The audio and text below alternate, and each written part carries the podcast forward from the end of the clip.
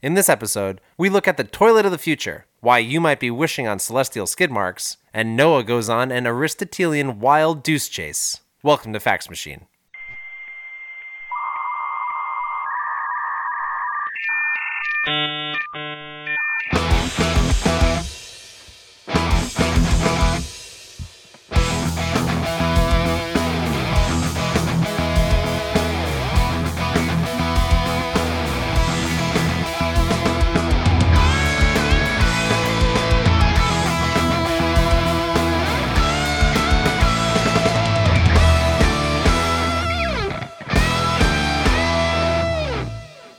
Listeners. My name is Rob, and I'm here with my co hosts Noah Hello. and Emily. Hi. Today, we're recording episode number 22, and our focus is number twos. That's right. Today, it's our duty to drop you some Duty. fartsicle facts. Oh, yeah, get God. ready for this. Fartsicle. What's that? Oh, farcical. Oh, But fartsicle. Yeah. Oh. Don't think about a Just fartsicle too long. Frozen. Buckle frozen up, farts. listeners. it's going to be a rough ride. But all of our facts today are going to be related to the defecatory process. Each one of us will share one fecal fact, have a little discussion, and then we can have an excremental quiz loosely inspired by the theme. But before we do that, first off, we have a new website. Heck yeah, we do. So we're at faxmachinepodcast.com and it features some more info about the podcast, about us, also a full archive of all of our episodes and all sorts of cool supplemental information and research, um, and a section for news, including about our upcoming live show. And that is our second fact. We are doing a live show. And Yeah. the venue, the date, and the time are all settled. So please come see us live at Caveat on the Lower East Side of New York on Monday, April 29th. The doors open at 9 p.m. Drinks are on Noah. Hey, whoa, what's up? Heck yeah, they oh, are. uh, that- we decided that in the pre-show meeting, but you weren't here. Oh, man. All right, well, guys, Yeah, can you at least keep it's it what to one happens when drink you show up apiece? late. Uh, no, totally not. Um, so oh, God. the rest of you can find details and tickets on our website, faxmachinepodcast.com. So you guys can come on down, talk with us after the show. It should be a really fun time at Caveat, uh, and we hope to see you all there. And with that, I'll hand it over to Noah. This week I learned that meconium, which is the odorless first stool of a newborn human, is said to have been named by Aristotle, who thought that it induced sleep in utero. Yeah. Okay. So Tell me more. So, uh, as I mentioned, meconium is the first stool of a newborn baby.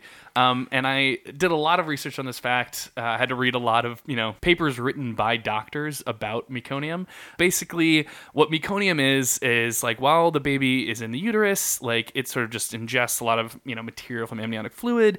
It's just stuff like uh, epithelial cells and mucus, amniotic fluid, but it's also got this weird, like viscous, sticky consistency. Um, and it's also like a very dark color, even like olive green. But what's great about it, according to parents, is that it doesn't smell. And so people always remark they expect like a baby's first poop to smell really bad, as all the rest of them do.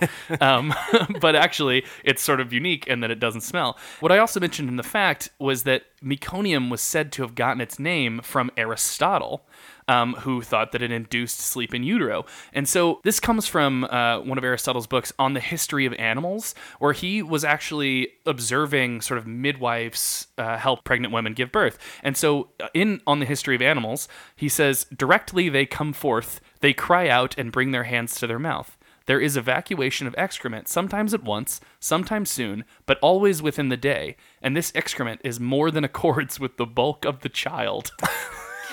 and I really, honestly, I was not totally sure what that means. I mean, it's more than accords with the bulk of the child. I think it means just like there's a lot more of it than you think. Disproportionately big poop. exactly.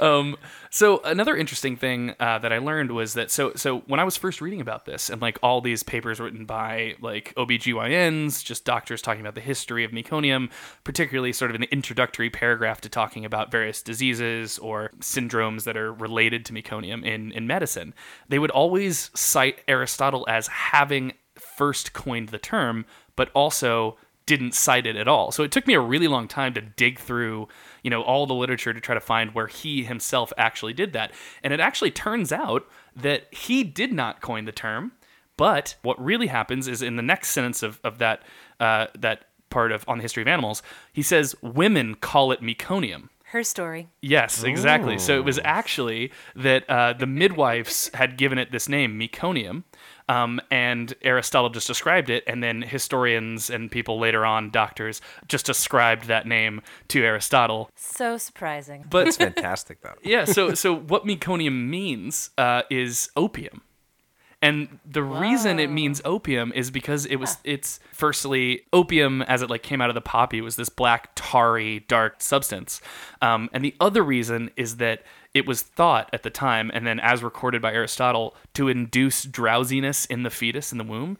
Um, and it was apparently Aristotle having observed a lot of these uh, of these births had said that the um, meconium present in the amniotic fluid, like during birth, was uh, related to the the baby coming out being sort of really like low energy and drowsy.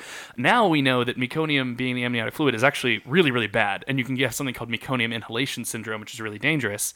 But yeah, so so it's uh, something that doctors are concerned about even today. But reading about this it got me thinking like Aristotle obviously you know anyone who studies anything basically has heard about Aristotle he made fundamental contributions in the early history of science to physics and biology and philosophy so basically any major in college you can read about Aristotle I was gonna say any major in college is the title of a book by Aristotle. Is it really? I mean, almost. I was looking on his Wikipedia page to prepare for this. almost, guys. He didn't write a book called Women's. Studies. I'm sorry, but I definitely like. I was looking through all the titles, and it was like rhetoric, physics, like astronomy, like every every major that you could come across was like one of the tabs on Aristotle's Wikipedia page. anyway, reading about like what Aristotle was saying about poop, this weird question got in the back of my head, and it was basically just, what else has Aristotle said about poop? And and this led me on like a crazy just adventure trying to find read through like every work by Aristotle, like searching as many different terms for poop as I could find. like in So it document. was it was a wild deuce chase. oh my god. Why do you have to ruin everything? You're just, you're waiting to drop that one, weren't you? oh jeez. Um, but one of the things I found it was this really, really cool book um, by Aristotle. And the real name of this, guys, I swear I'm not making this up, is Sense and Sensibilia. And you may recognize familiar. exactly. Yeah. It sounds a lot like Sense and Sensibility by Jane Austen. Uh, I'm not accusing her of plagiarism. I don't think that that book is that much about poop.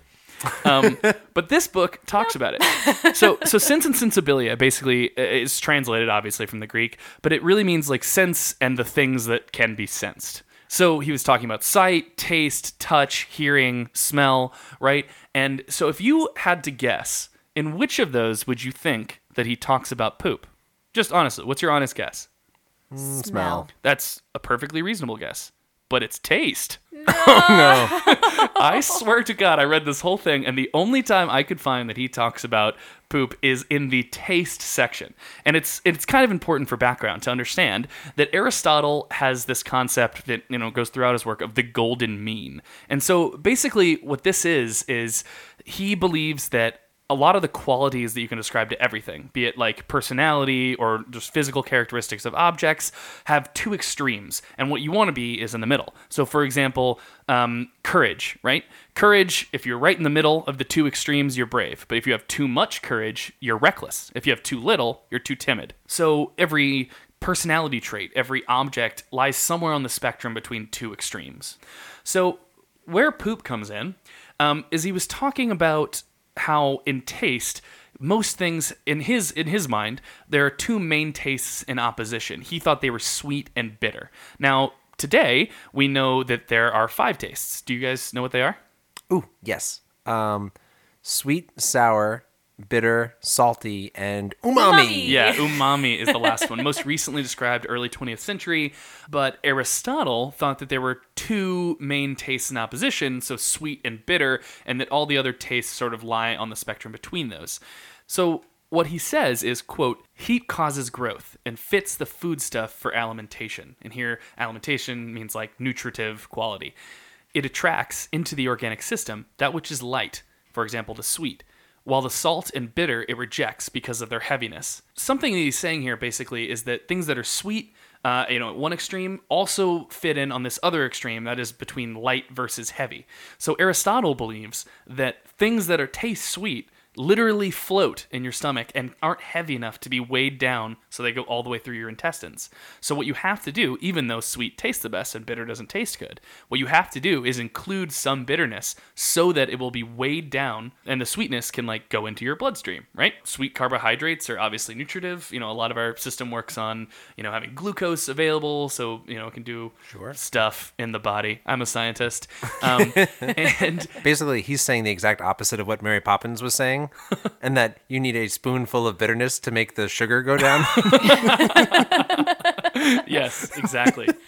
so so basically what Aristotle is saying is that the digestive system wants to take all the sweet things out of what we've eaten and leave everything behind that's salty or bitter. So he's implying there that poop tastes bitter. And and I'm not the only person who thinks this because Thomas Aquinas, writing in the commentary on Aristotle's Sense and Sensibilia, says that the body prepares nourishment by digesting inasmuch as it draws out what is light and sweet and leaves what is salty and bitter because of its heaviness, which is why all feces of animals are quite bitter or salty. Well, there Yeah. you go. Okay. I guess it's better than tasting it, which is really where I thought this was going.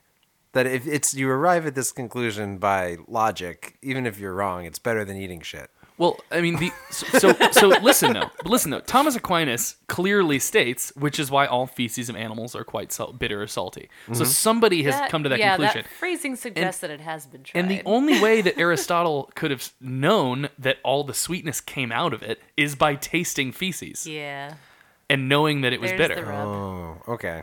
So I also looked into Aristotle a little bit for the things that he had written, um, and I found one that I found really interesting. Um, so he he fancied himself a bit of a biologist, or I'd say it wasn't his strong suit necessarily.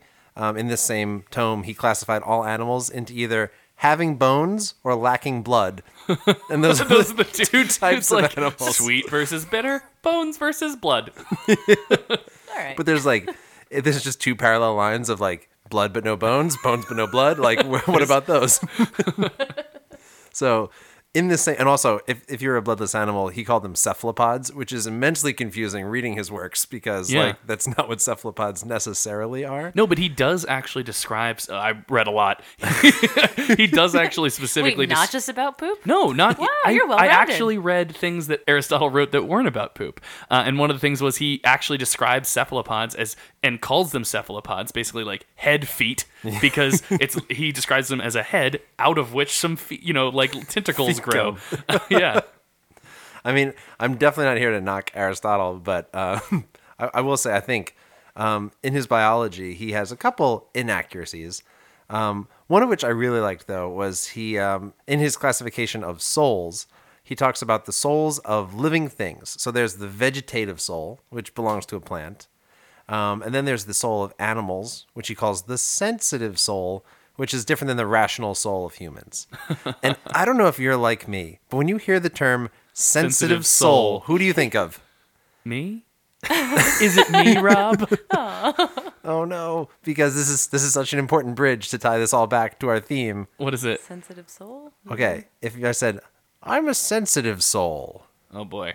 but I theme thick-skinned. Oh. And it hurt oh. that my friends never stood downwind. No, the shame. He was ashamed. I still don't get it. Mention my name.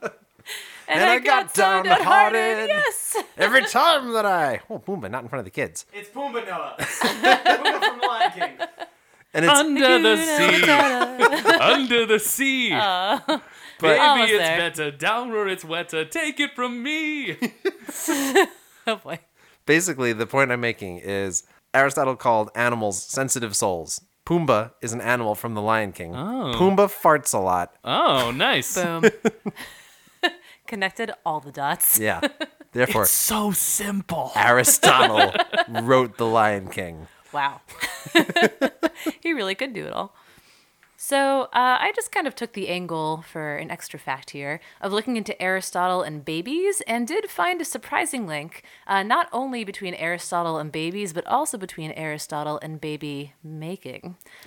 so there's this book called Aristotle's Masterpiece. Aristotle's Masterpiece was a best selling uh, 17th to 19th century, because it had multiple editions over those centuries, sex and pregnancy guide with an unknown author who was not Aristotle but claimed to be Aristotle. Well, I think if he was claiming it, you know it wasn't Aristotle. exactly. if it was between the 17th and 19th centuries and someone was like, I'm Aristotle, that's their first clue. It's like, hey guys, have you read the new Aristotle? it's like Tupac. They just keep releasing them forever. exactly. you found the flaw right away. So a while back in this podcast, we had hashtag fake spear. So now I'd like mm-hmm. to offer hashtag Aristotle, but like with E R R, like an error. That's Get good. it? All right, we'll I love it. it. Um, so the reason that this book was ascribed to Aristotle uh, was actually that he was considered a sex expert in England uh, at the time, and Aristotle itself was actually slang for carnal knowledge or smut. So if you saw the word Aristotle on a book in the Victorian era, you knew what you were in for. I, I thought you Wow. said that Aristotle was slang. that he was a sex He- expert I and mean, Aristotle based on the was book slaying. sales, he kind of was. Um, but it's actually apocryphal that the book was banned in England until the 1960s. Uh, while it was never formally banned, given its obscene contents, it certainly wasn't in the front windows of any bookshops either. Uh, so the third edition of the book, and the most widely known one, came out in the 19th century, and it was written to contain some modern knowledge uh, about the subject uh, of sex and pregnancy and biology, but also purposefully contained some outdated information, uh, so including home remedies or old wives' tales, just as a joke and also to kind of lend credence to the idea that it was written by Aristotle many centuries before. It was still the most accurate piece of literature about sexuality available at the time. So I will say that it did get some things right, and it also got some things very bizarrely wrong. So among things that it got right uh, were the symptoms of pregnancy. Uh, it was also a pretty helpful guide for midwives regarding child delivery and also featuring anatomical depictions of the womb. Uh, it did say that a torn hymen does not equal a non-virgin pretty cool. Uh, also offered tips on, in quotes, the use and actions of the genitals. So essentially the mechanics of sex, uh, but also stressed that mutual pleasure is needed for conception, which, yeah. while not necessarily true, is solid advice. Hashtag woke Aristotle. Wow. I have to say, the use, trending. the use and actions of the genitals is the least sexy way to describe sex that I've ever heard. What? That's not typical foreplay talk for you. Hey, girl. Would you like Well- to Wanna- use or act upon my genitals? Personally, the least sexy way I've ever heard genitals described was Rob's Aristotle fan fiction. oh, you found that? Yeah. Oh, jeez. this week, I learned that researchers are exploring the possibility of recycling astronaut poop into astronaut food. No. Yeah. Now, I know that sounds really gross, but to be honest, it is. It's, it's quite gross. In fact, it's actually more gross than you're probably already imagining. But conceptually, it's also really cool, especially given that longer, farther shuttle journeys and initiatives to settle Mars are becoming a less distant reality every day. Our plans to explore uncharted celestial territory and book shuttle flights without a return ticket have created a demand for tech that'll allow astronauts to live solely off of what they can carry, while also avoiding accumulation of any additional stuff that'll weigh them down. So, to address this demand, NASA researchers have been developing new and creative strategies to maximize allocation of cargo space while also minimizing waste. The solution? Make as many resources that astronauts depend on reusable and self sustaining. Or, to sum it up in a way that brings us back to our fact, when you're trying to save space, in space, a poo is a terrible thing to waste. So, to add a little context here, uh, the idea of recycling human waste in space is not a new one. The ISS actually reclaims about 93% of the water they use with a special conditioning system that purifies it from various input sources, including urine, gray water, sweat, and even water vapor. Um, but we currently don't have a sophisticated system for handling number twos. Instead, astronaut dookies are simply launched into space. yeah. And I learned that from a surprisingly tongue in cheek infographic that NASA released in 2015, summarizing all sorts of milestones that astronaut Scott Kelly would achieve during his record breaking year in space. Do you guys want to hear some of these milestones? Absolutely. Please. So, forewarning, they might make you feel really strangely inadequate as a person. Um, so, one of them uh, is astronaut Scott Kelly saw 10,944 sunrises and sunsets during his hashtag year in space, and we only saw 684, which I didn't feel bad about until now. Thanks, NASA. Uh, also, per the infographic, uh, they estimated that about 383 experiments would be conducted during his hashtag year in space, including some created by Nobel laureates. Now, as a Oh grad student, God. that one especially stings, and I really hope my PI isn't listening and getting any ideas. Uh, and the relevant one to this fact uh, is that Scott Kelly produced about 180 pounds of feces that will burn up in the atmosphere and look like shooting stars. Our feces would not be shooting stars. Pooting stars.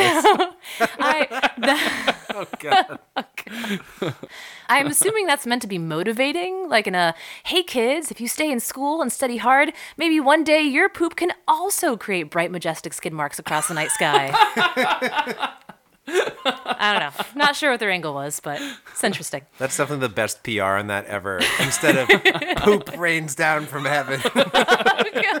It's all, it's all about the spin. but in digging through piles of information on this subject, I discovered that ideas to use astronaut waste for purposes other than poop comets have actually been around for decades. The oldest idea I found came from, of all places, a tweet uh, by Avery Trufelman, a producer on 99% Invisible and the creator of the fantastic series Articles of Interest, which I love, can't recommend enough. Um, but essentially, her tweet brought up a 1960s proposal by Boeing to use astronaut waste as fertilizer to grow algae. This algae could then be ground into a flour like substance and repurposed for food, such as, as she pointed out in her all caps tweet, poop muffins. Though, given the nausea, vomiting, and uncontrollable diarrhea, in quotes, experienced by Soylent customers when algal flour was introduced in version 1.6 of the product, it was removed from version 1.7. Uh, it's probably for the best that this idea went down the toilet. Various non food related uses for astronaut poo have also been proposed, including incinerating it to produce fertilizer for gardening in lunar or Martian soil, lining spacecraft with it to shield astronauts from cosmic radiation, and feeding algae grown from it to a strain of genetically modified yeast that can then metabolize it into plastics for 3D printing. So, apart from uses as fertilizer or for 3D printing, there's also been a renewed interest in recovering nutrition from astronaut dumps and then repackaging it back into astronaut dinners. Now, you'd think that, considering all the technological leaps and bounds humanity has achieved since this idea was proposed in the 60s, by now we'd have come up with a comparatively less stomach turning proposition than poop muffins. Well, Every time it gets me. it's a great phrase. Well, that's where you'd be wrong. In a 2018 study, researchers from the Penn State Department of Geosciences and Astrobiology Research Center described a method of anaerobic digestion by which bacteria could convert feces to methane. This methane could then feed another type of bacteria called Methylococcus capsulatus, and these bacteria could be harvested as from the paper, a protein and lipid rich biomass that can be directly consumed or used to produce other high protein food sources such as fish. Oh. And the authors found that certain bacterial species that thrive in extreme conditions like high heat or alkalinity could also be grown into nutritious biomass in this same manner, which is actually pretty cool because then you don't have to worry about pathogenic interlopers that can't survive the aforementioned extreme conditions, hmm. contaminating the biomass and making astronauts who eat it sick. Interesting. So, sounds like these researchers have figured it out. They've come up with an ingenious way to supplement astronauts' diets with a nutrient rich snack while also reducing the amount of poo we thoughtlessly chuck into space. awesome. It would be the perfect solution were it not for one appetite killing problem.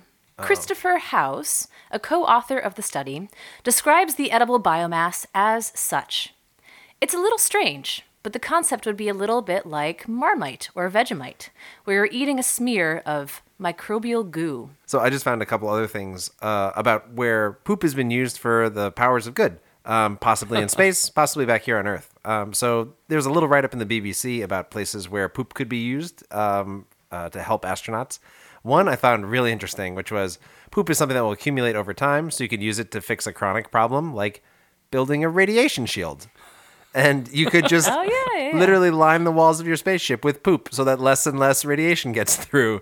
I would rather die from radiation. Just like, oh, I'll just smear this over here, and that's good for later.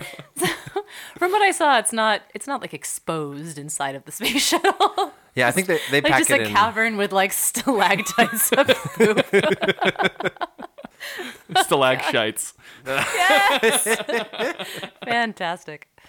Uh, another one that's really interesting, more more kind of earthbound, is, and I've read about this before and even heard about it on other podcasts, but they estimate that the um, the amount of valuable metals lost in human waste every year is approximately thirteen million dollars. Wow. Whoa. Um, and so, an Arizona State University professor, Dr. Paul Westerhoff, says the majority of that actually can be concentrated um, from uh, certain areas, specifically where dentists live, because Huh. they're coming through um, the sewage that derives from domestic dentist office because they had caps and fillings made out of gold and silver. oh, and so interesting. it's often been written that the value of that gold, $13 million, would cost more than that to extract. yeah. But if you just went to the blocks that dentists lived on and did like the cheapest, quickest process, you might actually be able to make money out of extracting the gold and silver. I love that this like Arizona State professor is basically just some prospector going like, "There's gold in them there's stools." but the best and worst example for me was about using poop for transport fuel. And I think we may have mentioned it earlier in the episode, but um, actually producing methane, uh, which is a simple byproduct from human feces, can actually be turned into a usable gas fuel. Um, now, I actually found out about this company a little while ago, and there's one problem. I'm going to tell you what they do. Uh, they actually, they're a group called First Group Transport Company. They run a bus in the United Kingdom powered by poo that runs back and forth from an airport. Um, the name of this organization is the BioBus, oh no. which is the name of the science education company that I work for in New York City. But the bio that they're talking about is extremely different. Well, I think hold on. I think there's this is the moment where you should contact them and tell them that they should change their name to the Magic Stool Bus.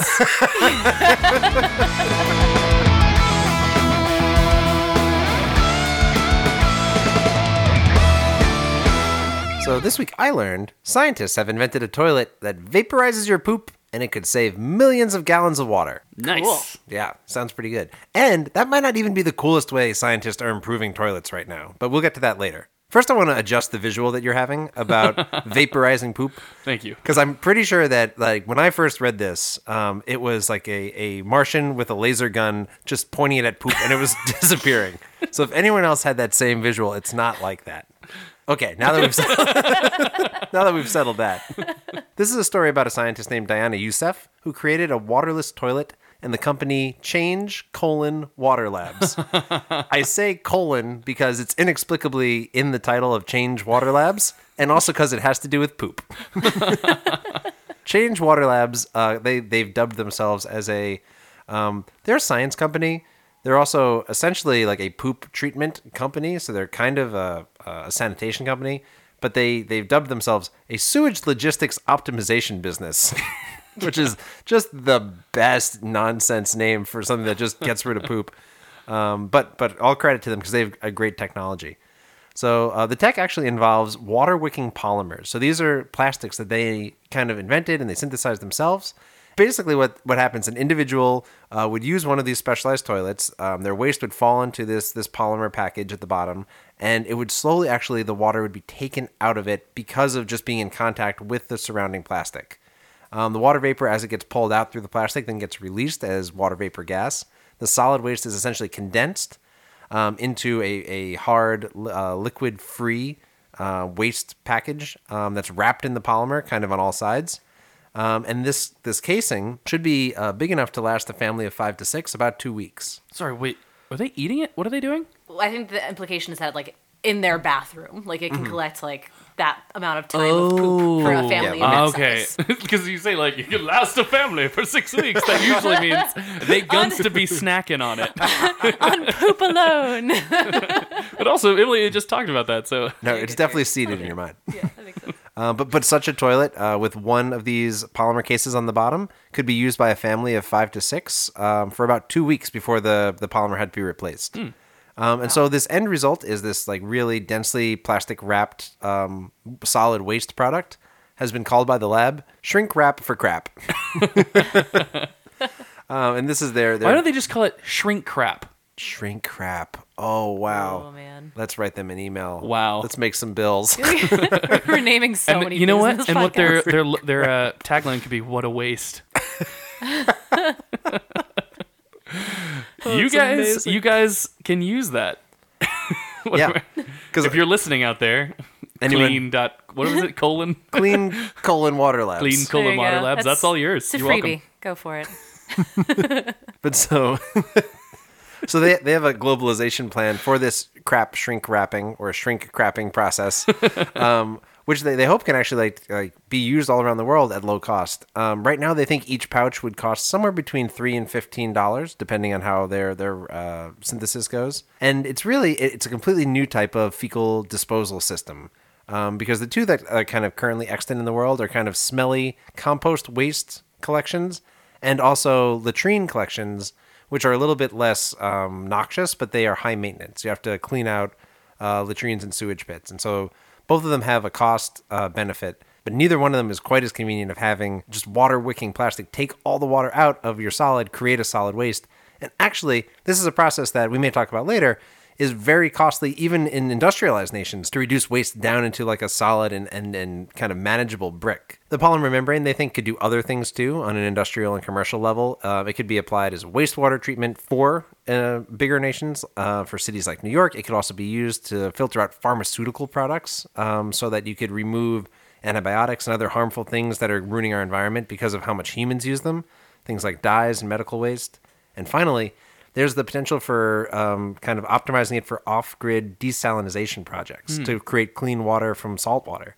So this is all really exciting things that you can do with this water wicking polymer. So the cool thing in reading about this um, is it actually reminded me of another cost-saving mechanism for saving water while taking poops. Um, so I was at a talk at the Museum of Natural History this year uh, where I saw the speaker talking about something called SLIPS polymers.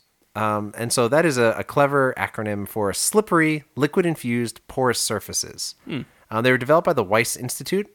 Um, and the speaker was one of the primary inventors who's now uh, moved and started his own lab. And what it does is it's created an essentially friction free surface. So he did a lot of kind of mechanical and materials testings on this to show that it was like essentially friction free and how things interacted with it. Um, and his videos were just incredible. so we're all familiar with how how bugs, particularly ants, are very good at climbing up the sides of things. Yeah. Right, And you can imagine like ants in a in a petri dish maybe climbing up the sides of the the plastic or glass wall. They came upon this slips coated surface and they just like slipped and fell. We're completely unable to do anything with it.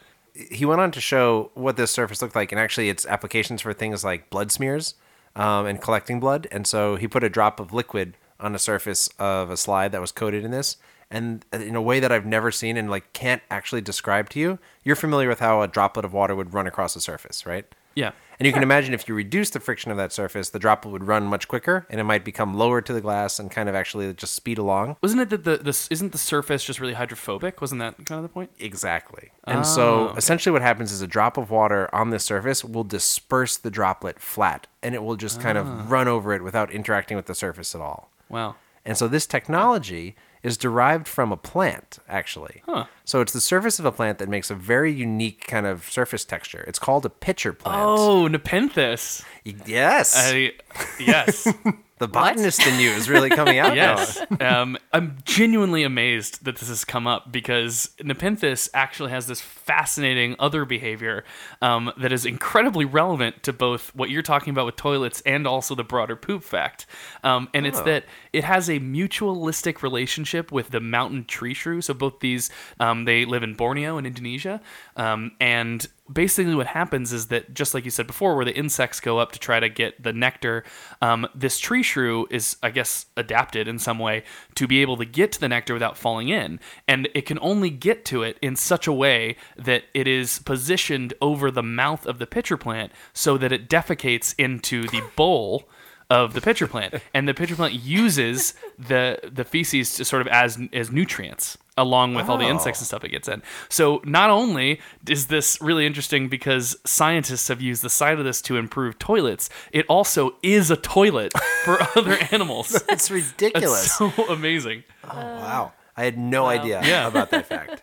But yeah, that's that's the second way that like toilets could be materially improved by increasing or changing the polymers that they're made out of. So it's either have a toilet that takes all the water out of your poo or take all the water out of your toilet and just have the poo slide away on its own. Has anyone tried to go the other direction and just like put a mountain tree shrew in everyone's home? I think that's or would the- that not help?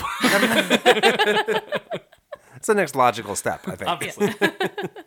So, you know how they say that shit always runs downhill? Where is this going? Downhill. Pay attention. well, there's one place that it doesn't, and it's actually a really big problem Mount Everest. Oh, Yeah, interesting. It's very problematic there. Uh, A famous hill. It's a mild understatement. so, as you know, a lot of people go up there and spend a lot of time up there, especially at the base camp, uh, where climbers spend months acclimatizing and pooping. So, to put some numbers to that, about 4,500 people uh, have been up there since Tenzing Norgay Sherpa and Sir Edmund Hillary's trip in 1953, and that equates to about 26,000 pounds of poop per year, or 12 tons. That's a lot. That's a shit ton. It's or converted a shit ton. Um, and because there's no plumbing on top of the tallest peak on Earth, go figure, all of that poop has to be carried back down and disposed of somewhere. And that somewhere uh, is actually a village at the base of the mountain called Gorak Shep. Uh, so the poop is collected in plastic lined barrels and brought down by Sherpas or yaks, where it's dumped into open pits. And as these pits fill up, as pits of shit are wont to do, uh, the waste has had to be disposed of in other places, including along a river. Um, and that no. river tends to flood, yeah, exactly, during the monsoon season, um, resulting in runoff, uh, which has actually caused Gorak Shep's sources of drinking water to become contaminated on multiple occasions. So, an effort to reduce the environmental impact of Mount Everest climbers, uh, or more specifically by their byproducts, has been undertaken by the Mount Everest Biogas Project, which was started by a Seattle based engineer and Everest climber named Gary Porter. So, the premise of the project uh, was to construct a biogas reactor at Gorak Shep uh, into which waste could be dumped along with a whole bunch of bacteria. And basically, the bacteria eat the poop and then produce gases like methane, which is the main ingredient of natural gas, so it can also be burned for light or heat or even converted into electricity. And they actually employed some pretty cool engineering adaptations uh, to the biogas reactor for the local conditions of being on Mount Everest. So, for example, the reactor has to be kept at the right temperature, specifically 20 to 30 degrees Celsius, uh, for bacteria to survive. And they achieve this with solar panels to warm it up. Uh, and the reactor is also constructed to be earthquake resistant. And actually, the builders of the reactor also hope that the methane produced by it can alleviate another problem that climbers create uh, by serving as cooking fuel. So, as we said, there's lots of climbers and they need to eat, so they can poop. Uh, the locals have had to turn to alternate sources of cooking fuel, such as alpine juniper, which is actually an endangered species, to keep up with that demand. So, the idea is that that methane and natural gas can fuel cooking instead of endangered species, which is always a pretty nice thing. Yeah. Um, and actually, as an update to this project, as of last year, they have approval from the Sagarmatha Pollution Control Committee, uh, which is a local NGO responsible for cleaning up Mount Everest, and they just need to raise the necessary funds. Uh, the first reactor is estimated to cost $500,000.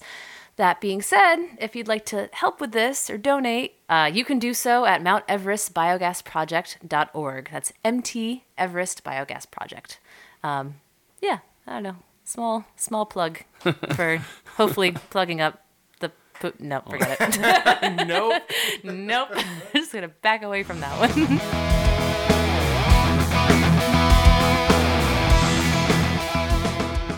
So that brings us to today's quiz. I don't know if you guys were ready for a poop quiz. Poop quiz. Ah, yes. So all of today's questions are going to be somewhat lavatorial in nature. Um, we'll tell you they are from a broad range of sources. So um, the, somewhere in the fact is poop. Question number one. In July 2017, a Ventura County, California man was arrested because he didn't flush the toilet. What else was he doing while pooping? This is a very broad question. Um, texting. No. Is it something normal? No. Um, okay. gosh, I have no idea. And you said this was easy. Well, so I said he was arrested because he didn't flush the toilet. Does that mean that he didn't poop in a toilet? Uh, he did, in fact, which was, Oh, okay. in hindsight, a dumb thing to do. Oh, oh, I know it. It was. It must have been in like a Home Depot or something on one of like the display toilets. no, that's not it at all. Wait, what? That's definitely what it could be. I mean, sure, it could be. I guess the problem, he was arrested for doing something else, and then pooping was the thing that kind of that did him in in the end. Was it? So he committed a crime, but is he identified by DNA from the poop that was left in the toilet? That is correct. okay. But he, He committed murdered this, someone on the toilet. committed this crime while pooping. Did he? Oh, he must. Did he kill someone? Go to their bathroom, poop, and then leave without flushing? Okay, so basically, except he's not that bad of a guy. He just he didn't kill anyone. So the cr- the crime he was actually arrested for was breaking and entering. Okay, okay. I don't know why I went straight to murder. well, he, he was arrested for it. Probably death. Probably death of the person. because Psycho would poop in someone's house and leave. Must be a murderer. Exactly. But this is the case of Andrew Jensen, um, who did his business and didn't flush after breaking into a home and stealing from the owners of the house. Um, the poop actually helped close a cold case murder in Ventura County from 1997 as well. So there was a poop related Wow. murder solved. So, how did the detectives? Uh, Well, the, the poop was recovered from the toilet, tested for DNA immediately, and then they realized that they had kept poop from a 1997 case, and they retested that in 2014, and that's how they actually caught the Ventura County murderer. wow. So, question number two. This one, this one, yeah, our favorite. Wow. Every question's question number two tonight. Yeah. in the in the 1914 classic book American Sewerage Practice. Dot dot dot. And, Okay. and that's it. There's nothing after The the, ellipse. ellipsis is in. Uh, okay. Yes. Wait, really? Yes, American sewage practice. Um, the authors noted uh, an interesting trend. And so the authors noted that the per capita sewage in one U.S. city was double the volume of most other major cities. Perhaps they're using all that water to grow giant beans. Oh, it's Chicago. This is Chicago. Oh, Yeah. now I get it. Okay. So for for no particular reason and for nothing that I could find in all of my reading of the free ebook version of American Sewerage Practice, which is several hundred pages long and through which I actually went through a lot of the charts. It's such an interesting book. Um, so Chicago then claimed about 242 gallons per capita per day. Um, that's more than double the city of Boston and most other cities like that are graphed in this chart at any point in the year. Question number three. This one I I really enjoyed. I also on the side hope that you guys didn't read things that I've sent out in the past too closely. I've Oh, I've never boy. read anything you've sent me after all that uh, Aristotle fan fiction. Learn your lesson. All right. So question number three is: according to science, to the nearest 0.25 of a day, how many days does it take to poop out a Lego man's head? I don't even know what to say. well, to the listeners, I actually sent Noah and Emily an article that said, in the title, "It takes this long to poop out a Lego man's head." Like What? not even a month ago. really? yes. Oh, you totally did. Right. And, was then just- you were like, we had to do a poop episode. And then I just completely didn't think about it Yeah. ever again. I was Okay. seriously banking on the fact that you always ignore me, and then I put in the quiz. Oh, man. Uh, Rob, the quiz isn't supposed to have a moral to it. Come on. okay. Noah's checking his email now. Okay, let's say four. All right, fine. okay. So to the nearest 0.25 of a day, you are wrong. Okay, it is actually 1.71 days. okay. Which is was gonna say two. Um, but so if you compare that to like the, the medical data that exists, so there's actually a lot of medical data for how long it takes for certain coins to pass through the bodies of children. And uh, most of them take around two weeks, actually. So a pediatrician, if you swallow a quarter, will say sometime in the next two weeks, like you'll get your money back. Not from this visit, though. I hope your health insurance covers it. Yeah, we, we don't accept poop coins as copays. But so, um, someone who, at the website, the medical blog, don't forget the bubbles, um, decided that no one had looked into the particular object of a Lego man's head. They recruited volunteers to swallow the plastic head of a Lego figurine, and then every day they examined their poo to see how long it took. So the Forbes author Bruce Lee, no, not that Bruce Not Lee, that one. Okay. reported that each participant kept a three day stool log, rating their bowel movements using the stool hardness and transit score, or SHAT score. and a person with a higher SHAT score had looser and more frequent bowel movements. Wow. After swallowing the Lego head, each participant was responsible for analyzing their own poo to locate the object. A variety of techniques were used, which we don't need to go into here, how to analyze your own poo for Lego heads. Um, but they included tongue depressors, gloves, chopsticks, and the article says, quote, no turd was left unturned. I think said we didn't need to go into it here. that, was, that was a brush over. okay. So after retrieving the Lego head, the participants calculated their found and retrieved time, or their fart score. this is not real. I don't believe this. the research appears in the Journal of Pediatrics and Child Health. Two quick takeaways no correlation between shat and fart scores. Statistically not significant. Um, Unless you're running a marathon.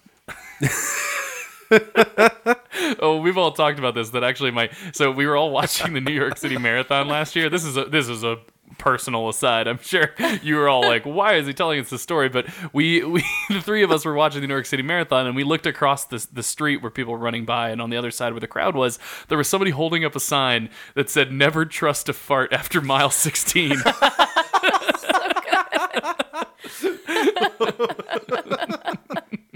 Oh my god. Oh, wise words. All right, question number four. My goodness. What book was the first to offer the general advice don't shit where you eat? it's got to be like the Bible. Just in some sort of biblical verse. I mean, I don't know. I think it could. Be, I think it's going to be something ancient. It could be like the Bible, or it could It's be. a pretty timeless lesson. it could even be like you know something Aristotle wrote. or, you know what I like, mean? or the Aristotle books. I mean, no. The thing is. I'm I'm I'm pretty Yeah. sure I may be about to setting myself up for embarrassment, but I'm pretty sure I read everything Aristotle's ever written about poop. So I don't I don't think it would be him, but I don't know. It could could definitely be the Bible. It could be some weird thing like, and he remembering what the Lord had saideth about not pooping where thou shalt eat. There are some like there are some sections of the Bible that offer sort of religious advice that's actually disguised as at least for the time like practical survival and hygienic advice. So that might be one of those Mm-hmm. Reaping sorts what you of sow is farming advice. We'll go with it. Is it the Bible? The good book. It is the Bible. nice. And you guys Cool. pretty much uh, you nailed it in terms of where. so it's either Deuteronomy or Leviticus, basically. Ah, there we go. Yep. So I'll give you the the Dude, perfect do Deuteronomy. Oh my god. or Leviticus.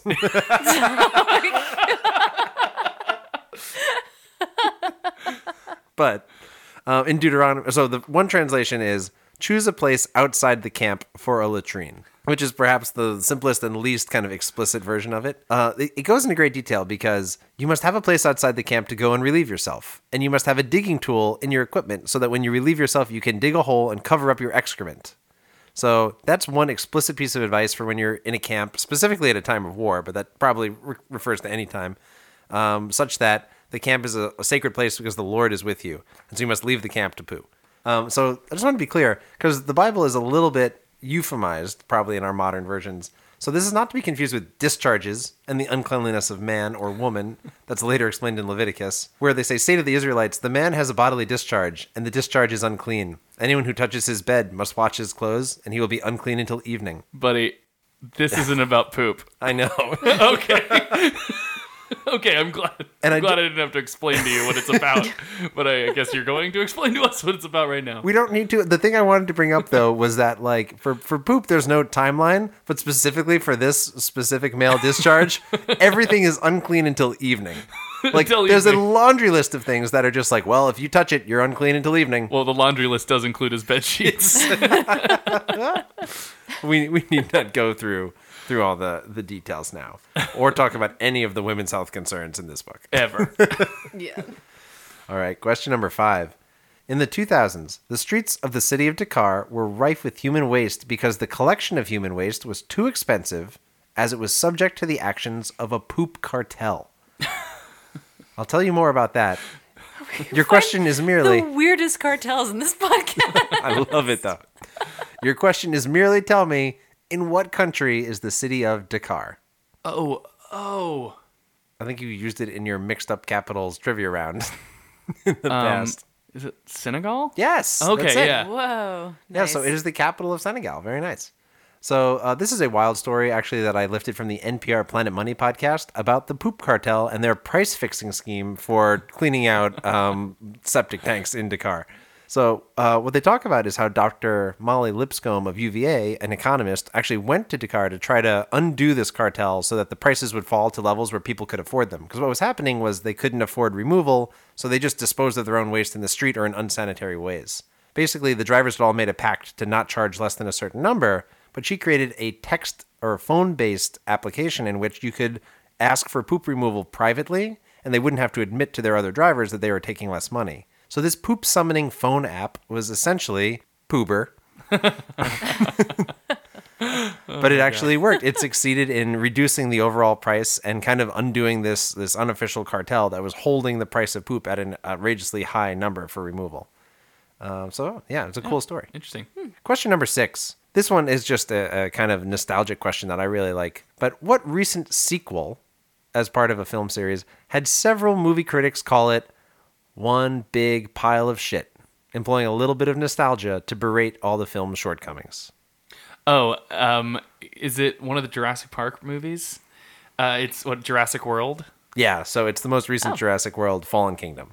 Okay. Um, there are so many problems with the character development, the plot lines, um, why they built a an amusement park on a volcanic island, like so many things that basically couldn't and shouldn't be answered in the course of a movie that critics really tore it apart. But they called back to one of the kind of best scenes of the original Jurassic Park movie, where they're looking at a Right. humongous pile of Triceratops poop, um, and Jeff Goldblum delivers the line in his classic manner. That's one big pile of shit. Not to mention the scene where the guy's sitting on the toilet and the Tyrannosaurus eats him. That's true. that is a very poop centered movie, isn't it? There's a lot about poop in that. Surprisingly. There was was is that also the Jeff that scene you mentioned? Is that also the one where they they hear the uh, the phone ringing in the pile of dinosaur shit? That might have been in one of the sequels. I think where they're looking for like their satellite phone. I think this is the one where they parachute into the dinosaur island, um, and then they're looking for their satellite phone, which they had lost that- because somebody got eaten and was holding it, and they found the pile of you know Tyrannosaurus poop or something, uh, and then they hear like the do do do do do do do do do do do, and then they have to like reach in and get it out. Was that Lost World? I think it's like the second or third Oh, one. the third one. Okay. Yeah. Question number seven. I'm going to give you a true or false question in this Okay. quiz. True or false? Chewing gum can help decrease the amount of gas that you fart. Uh, What do you think, Emily? I'm going to go with false. So, from a Vox.com article, um, they claim that there are several things that can increase the amount you fart daily, and one of those things is chewing gum. Um, chewing leads to inadvertent swallowing of air, Exactly. and according to Purna Kashyap at the Mayo Clinic, that volume is half a liter to one and a half liters of gas a day. Damn. Uh, that's citing a 1991 article in the journal Gut. so, yeah, if you want to decrease the amount that you fart, just try chewing a little less gum. And if you don't chew gum ever, well, That's not the reason. that's bad. Maybe try cutting out dairy.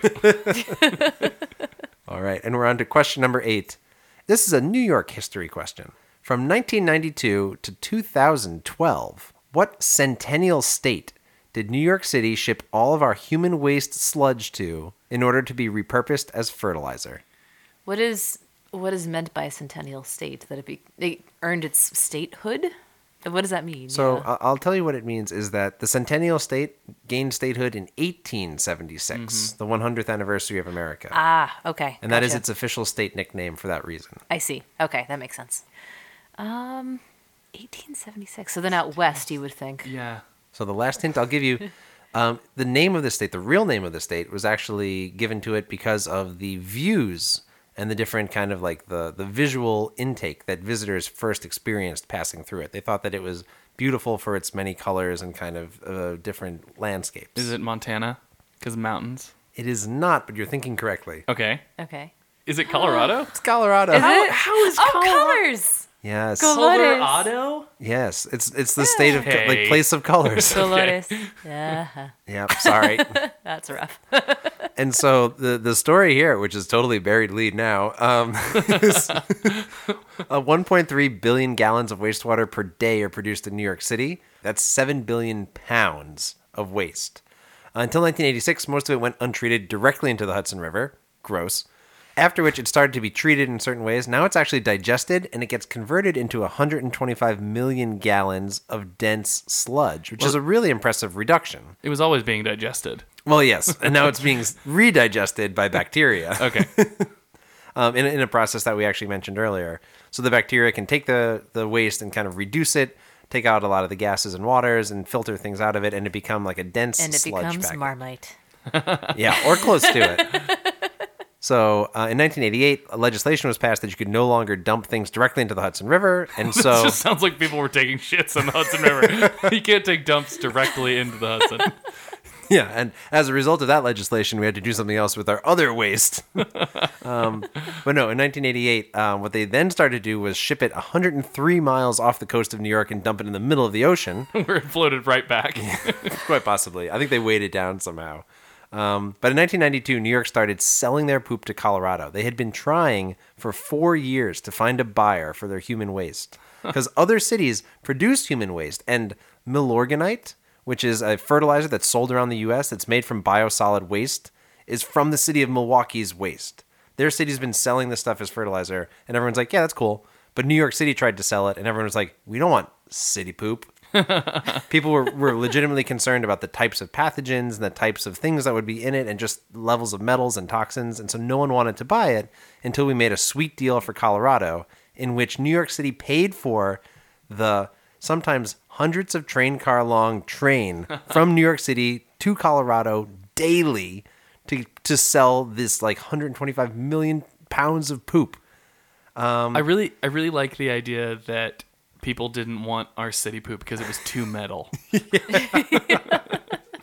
It's really hurtful, but they definitely didn't want their like you know middle American kids like eating like New York poop enriched foods and then getting all these radical ideas. Notions about Um, but all of this is detailed again in it. It's actually a Radiolab podcast called The Poop Train. Uh, really fascinating story. So I'd refer people there for more more details. But at one point, New York City's poop could could completely fertilize ten thousand acres every season in Colorado. what can I say? We're fertile. And actually, weirdly, we were because they, they, they documented things that it increased crop yields compared to other fertilizers. Aphids hated it, so it got rid of pests. And something called the prairie dogs that used to come in and, and bother. Oh my god! I Are didn't you even kidding me? Didn't even think about You it. didn't even see that coming. you didn't think of prairie dog. Oh no! Go on, finish your sentence. I was just gonna say New York City poops prevented prairie dogs, which is clearly not true. Oh my gosh. But yeah, that's my quiz, guys. That's it. Right. Great job. All right. Thanks for listening, everyone. I hope this episode was worth it for you. That now, for the next month of my life, every time I try to type excellent in, it will autocorrect to excrement. so if you want to check out more content, you can find us on Instagram and Twitter at FaxMachinePod and on Facebook at Fax Machine Podcast. You can browse our fancy new website, faxmachinepodcast.com. You can also find us individually on social media as well. I'm at Whiteboard Rob, Noah, At Arcs and Sciences. and Emily. At underscore EM Costa. and our producer Anthony at the Cosmic ACA. This week, tell a friend if you like our podcast, and then bring them to our live show at Caveat in New York City on April 29th. For details on that, check out our fancy new website, faxmachinepodcast.com. Fax Machine is hosted and written by me, Rob Frawley, Noah Giberson, and Emily Costa. Production and theme music by Anthony Antonelli. Fax Machine is edited by Noah Giberson, and our logo was designed by Mike Zola. Thanks, everybody. Bye. Bye.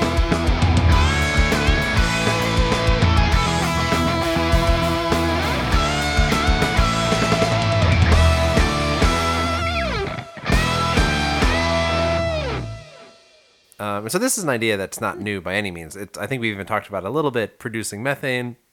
Oof, wine burp, sorry. I think I think we methane, even talked about this. Producing methane, bleh, wine perp, fucking mint.